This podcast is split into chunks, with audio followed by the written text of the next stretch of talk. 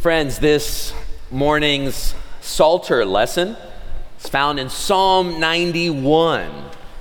Not as famous as Psalm 23, which takes that prize, but not far behind. Made famous by hymns, as we will sing later, like On Eagle's Wings. Certainly, perhaps a psalm you've memorized or a song you've sung. Listen now for the word of the Lord. You who live in the shelter of the Most High, who abide in the shadow of the Almighty, will say to the Lord, My refuge and my fortress, my God in whom I trust. For he will deliver you from the snare of the fowler and from the deadly pestilence. He will cover you with his pinions, and under his wings you will find refuge. His faithfulness is a shield and buckler. You will not fear the terror of the night, or the arrow that flies by day, or the pestilence that stalks in darkness, or the destruction that wastes at noonday. A thousand may fall at your side, ten thousand at your right hand, but it will not come near you. You will only look with your eyes and see the punishment of the wicked. Because you have made the Lord your refuge, the Most High your dwelling place, no evil shall befall you, no scourge come near your tent. For he will command his angels concerning you to guard you in all your ways. On their hands they will bear you up, so that you will not dash your foot against a stone. You will tread on the lion and the adder, the young lion and the serpent you will trample underfoot. Those who love me, I will deliver. I will protect those who know my name. When they call to me, I will answer them. I will be with them in trouble. I will rescue them and honor them. With long life, I will satisfy them and show them my salvation. This morning's gospel lesson is found in the Gospel of Matthew, chapter 23, beginning at verse 27, and then skipping to other verses. Woe to you, scribes and Pharisees, hypocrites, for you are like whitewashed tombs, which on the outside look beautiful, but inside they are full of the bones of the dead and of all kinds of filth so you also on the outside look righteous to others, but inside you are full of hypocrisy and lawlessness. Woe to you, scribes and Pharisees, hypocrites, for you build the tombs of the prophets and decorate the graves of the righteous. And you say, If we had lived in the days of our ancestors, we would not have taken part with them in shedding the blood of the prophets. Thus you testify against yourselves that you are descendants of those who murdered the prophets. Jerusalem, Jerusalem, the city that kills the prophets and stones those who are sent to it. How often have I desired to gather your children together as a hen gathers her brood under her wings, and you were not willing. See, your house is left to you desolate. For I tell you, you will not see me again until you say, Blessed is the one who comes in the name of the Lord. This is the word of the Lord. Thanks be to God. Please pray with me. Spirit of the living God, speak to us. Spirit of the living God, speak through us.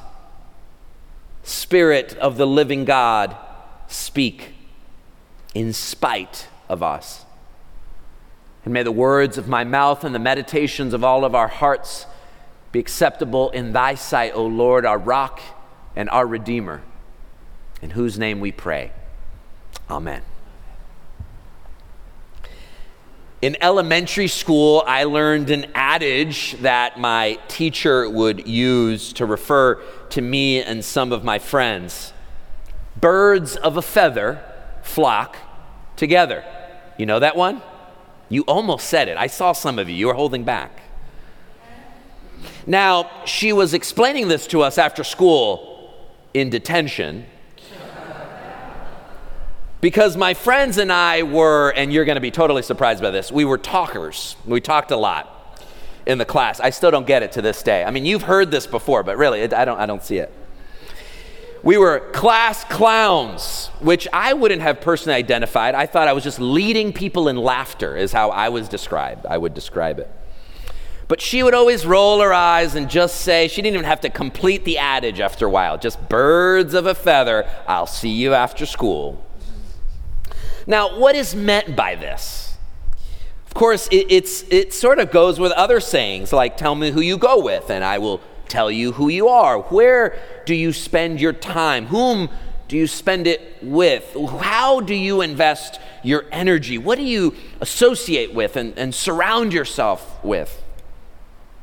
Psalm 91, right at the beginning, is telling us about someone who spends their time, who flocks together with a mother bird is, that is identified as the living God. Right at the beginning, it's someone who lives in the shelter of the Most High, who abides in the shadow of the Almighty. These people spend their time with God, they trust, they love, they call. That's what Psalm 91 is telling us. And by implication, it's telling us about those who don't, who don't spend time with God, who don't live in the shelter of the Most High or abide in the shadow of the Almighty, who don't trust in God, who don't love God, who don't call on God. And so, my question for us today is which one are you? Which one are you? Now, it's interesting that both of our scriptures today reference a mother bird. Psalm 91 is likely, commentators say, referring to an eagle. Why? Eagles were commonly associated with the divine and deities. We see this across the world. Those of you who've been to Mexico City know about its historic founding and its uh, myth that an eagle was spotted catching a serpent, and that's where the ancient Aztec city would be built. In Egypt, the eagle was considered divine. Of course, why? Because it flies high in the sky. It is the sovereign of the sky, and it's associated with the Pharaoh and their gods. The Romans would take this symbol on with the golden eagle on their banners. Even to this day, the United States' own emblem shows the American bald eagle, shown for its strength, for its power. They also believe it might be the eagle because of the shelter of the Most High, that this shelter would have been located in the heights away from danger. And then, of course, the wingspan. Thus, you'd be under the shadow of such a great bird whose wingspan can be more than eight and a half feet. Can you imagine that? More than eight and a half feet wingspan of certain eagles. They rush at great speeds. They can show up out of nowhere and catch some of the smallest of animals they can surprise us. They can even, some eagles, move fully grown human beings. They can push them out of the way. Such is their strength. And Psalm 91 is comparing God to this strong, fiercely protective mother bird who will do anything for her young. Her wings will provide shade shade from the scorching sun, from the beating wind, from the rain, will also be a source of protection from the predators, or in the case of Psalm 91, specifically from the fowler setting up snares, that is, traps, hunting for these birds and young ones. We are protected. That is the promise of Psalm 91. If you know it or have memorized it, that's probably why you did, to be reminded of that promise. But there is also a temptation in Psalm 91. The temptation is when you look at the psalm and you recite everything that it says, You'll be free from pestilence, from destruction, from your enemies, from the traps of your en- uh, from the trap of your enemies, and, and the destruction at noonday, and diseases of all kind, and even from stubbing your toe. That's my translation. Shall not dash your foot against the stone. Even that you're protected from, guarded by angels. Your mind right now goes to the time you stubbed your toe. The many times you've stubbed your toe. You're thinking it right now and you're going, man, ye of little faith, maybe? Maybe I don't have enough faith. That can't be that, though, because faith is a gift.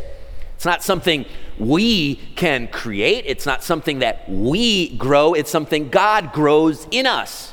We open ourselves to faith. We do that in worship and in prayer and in song. We do that by gathering with fellow believers, birds of a feather flock together. We, we do that by wrestling with the scriptures, certainly. But it is a gift. Faith is a gift of God's grace. So it can't be that we don't have enough faith and that's why we stub our toe. There's got to be something else going on here. In fact, Jesus was tempted using Psalm 91. Did you know that? He's in the wilderness. It's described as Satan uh, tempting, tempting him to give up his mission to save the world and take the power that's rightfully his and rule over the city. I will give you everything if you worship me, the enemy says.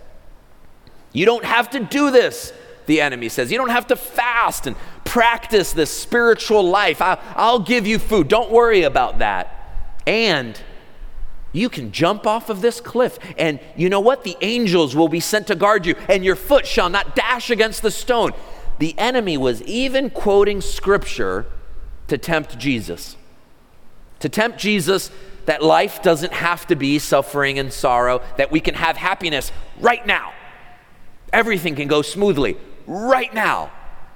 Everything can be exactly as we want it right now. And any of you who have suffered know that life doesn't work like that. Even if, especially if you are a Christian, think about the most faithful person who ever lived that is, God in the person of Jesus.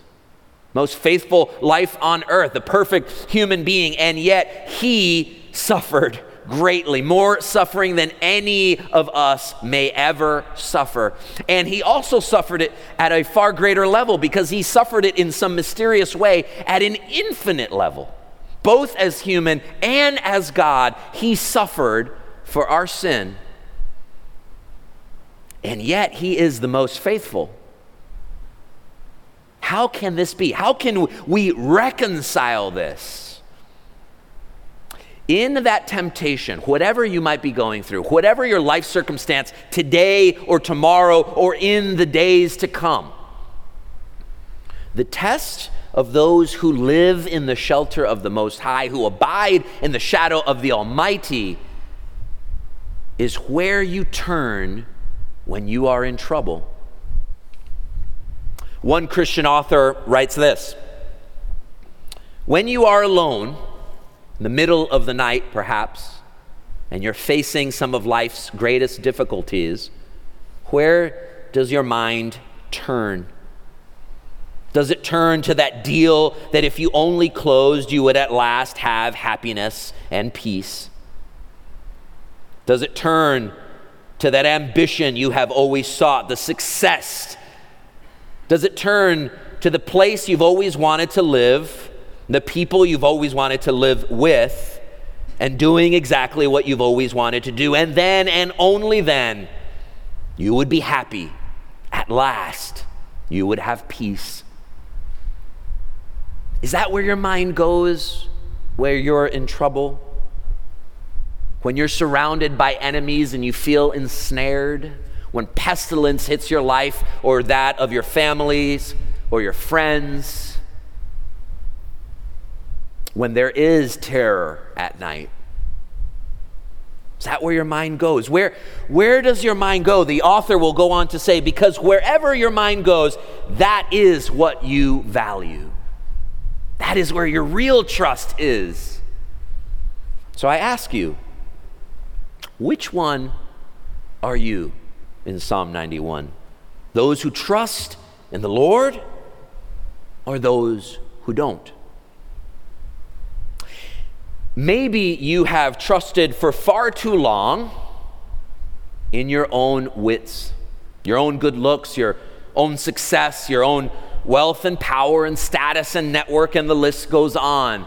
That is what gives you your value, your sense of identity, your purpose on this earth. And if only you had more of it, or if only you had the perfect combination of it, if only you had fill in the blank, you would at last be happy and at peace.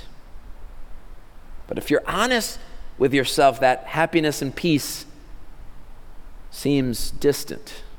It comes and goes depending on life's circumstances. That means your trust is not in the Lord.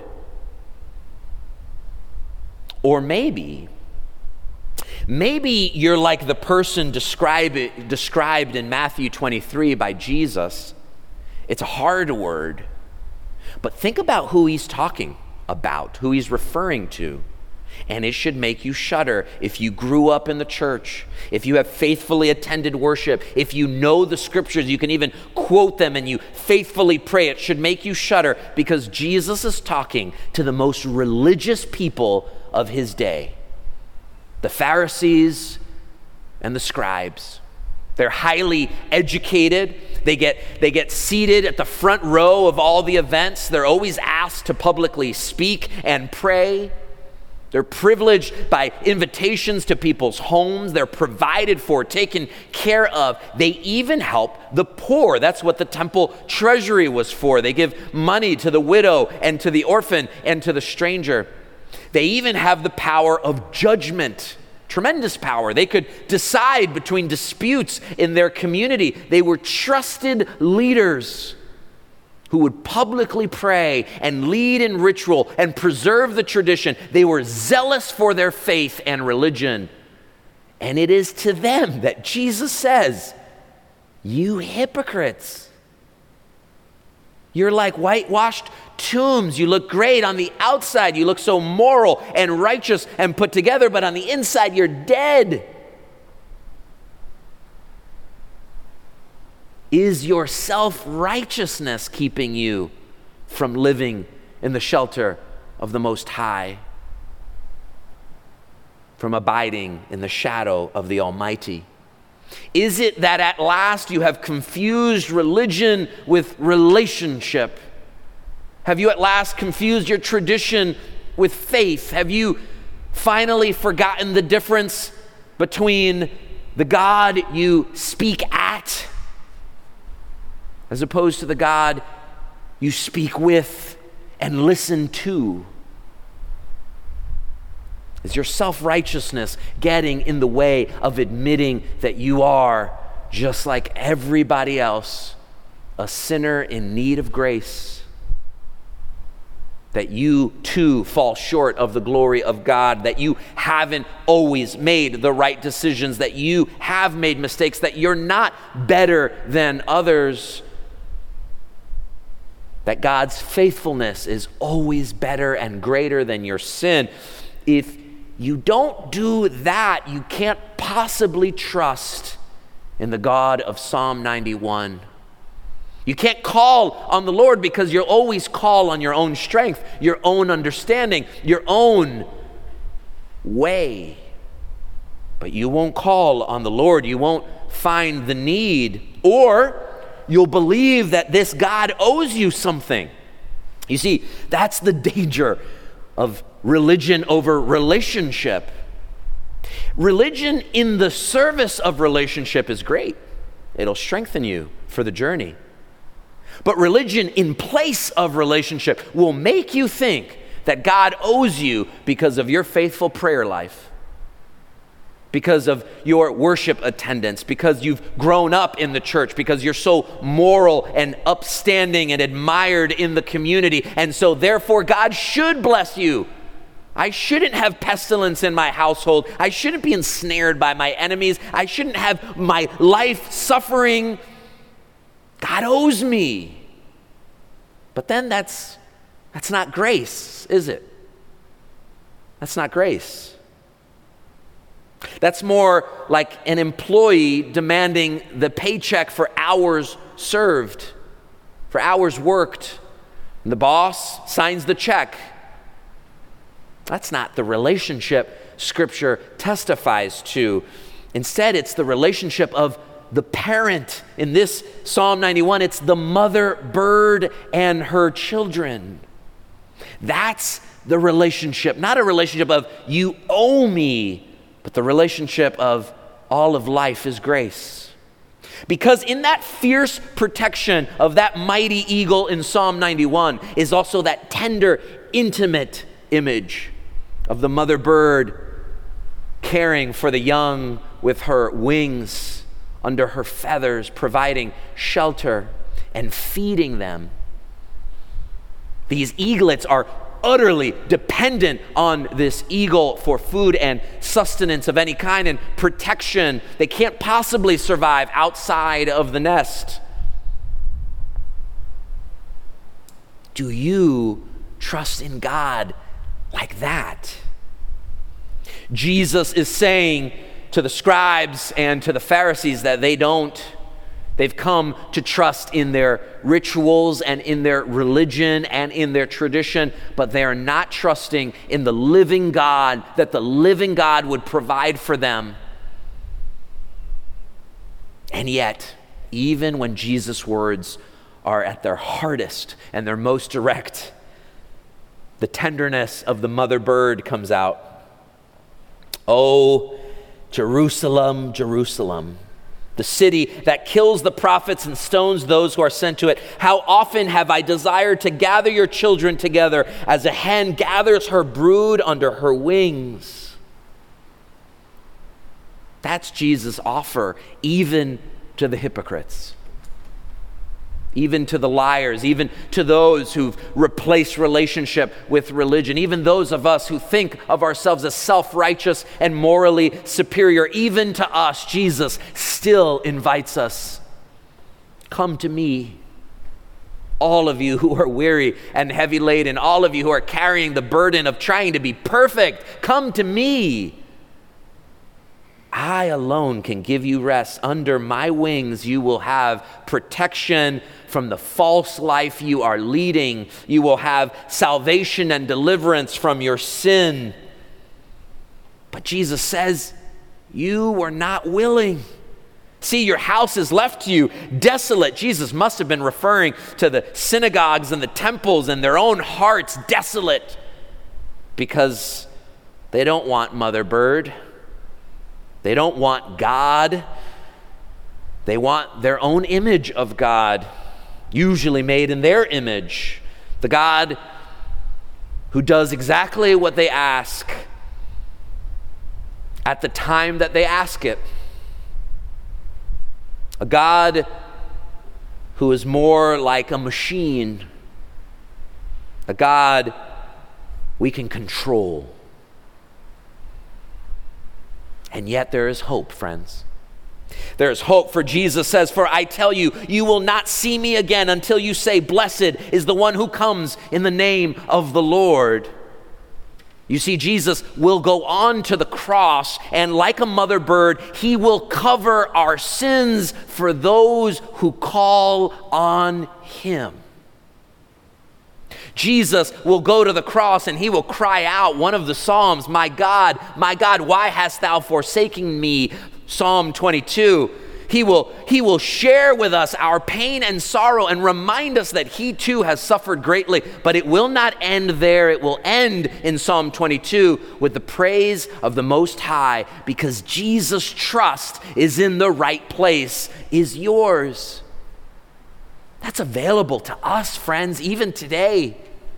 Whether it has been your unrighteousness or your self righteousness that has kept you from living in the shelter of the Most High and abiding in the shadow of the Almighty, that invitation is still offered to you today. You can still be covered by Jesus who goes to the cross and sacrifices, who keeps us from the storms of life who preserves us, because at the end of all things, friends, that is the promise of Psalm 91. That yes, there might be pestilence. Yes, we might get ensnared. Yes, there might be suffering. We might dash our foot against the stone. But at the end of all things, our hope is in the Lord. There will be ultimate healing, there will be ultimate provision. I don't know what you might be going through right now, but that is the promise offered to you today. And you can say, Blessed is he who comes in the name of the Lord. Which one are you? Which bird of a feather do you flock with? May it be with the Lord. The name of the Father, the Son, and the Holy Spirit. Amen.